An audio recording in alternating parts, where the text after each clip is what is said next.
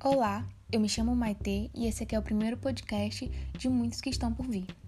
No episódio de hoje, vamos dar introdução a uma parte do direito civil chamada de direito das obrigações.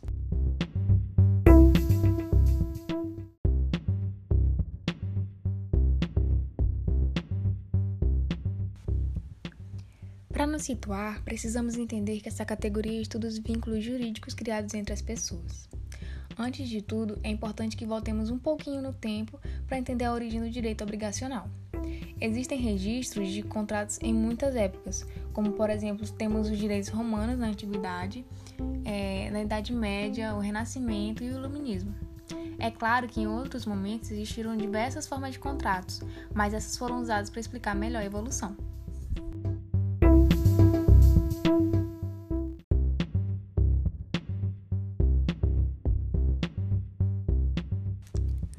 O termo obrigação não era usado pelos romanos, mas eles utilizavam nexum, contractus, pactum e as constituições imperiais.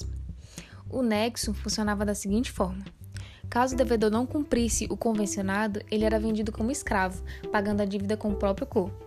No contractus existiam contratos reais ou formais, nos quais o credor podia se utilizar da actio, que era uma forma de preservação do direito utilizada pelos credores.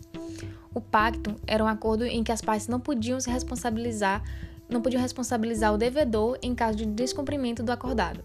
Tinham um mero valor moral e não possuíam caráter obrigatório.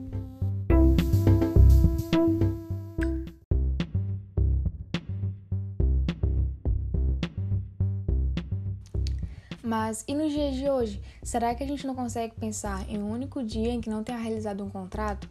É bom lembrar que aquela nossa ideia de que contrato é apenas uma folha de papel com termos e partes difíceis está completamente errada. Se eu comprar um churrasquinho perto da faculdade, eu vou estar realizando um contrato de compra e venda, porque todos os contratos são baseados em ao menos uma das partes se comprometer a dar, fazer ou não fazer algo para outra parte.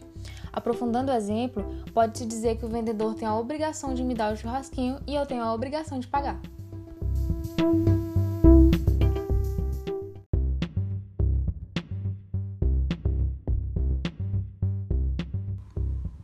Então, por hoje é isso. Essa foi uma iniciação ao entendimento do direito obrigacional e com o decorrer das aulas iremos seguir com os estudos e as gravações. Obrigada!